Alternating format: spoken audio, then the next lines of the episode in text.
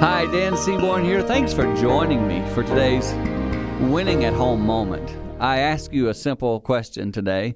Do the people that live with you, do they enjoy living with you? it may seem kind of funny, but it, it's a great question. I heard the story, true story, of a young girl who was left by her parents at church and she uh, had to get a ride home. In fact, the pastor gave her a ride home, and when he arrived at her house, it just wasn't much to look at. And the little girl noticed the pastor's look as he was driving up in the driveway, and he said to her, Oh, this is where you live. And she said, I know, Pastor. It's, it's not much of a home to look at but my dad makes it a great place to be from.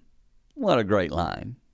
Be a person in your home who tries to create a place people will say they're proud to be from.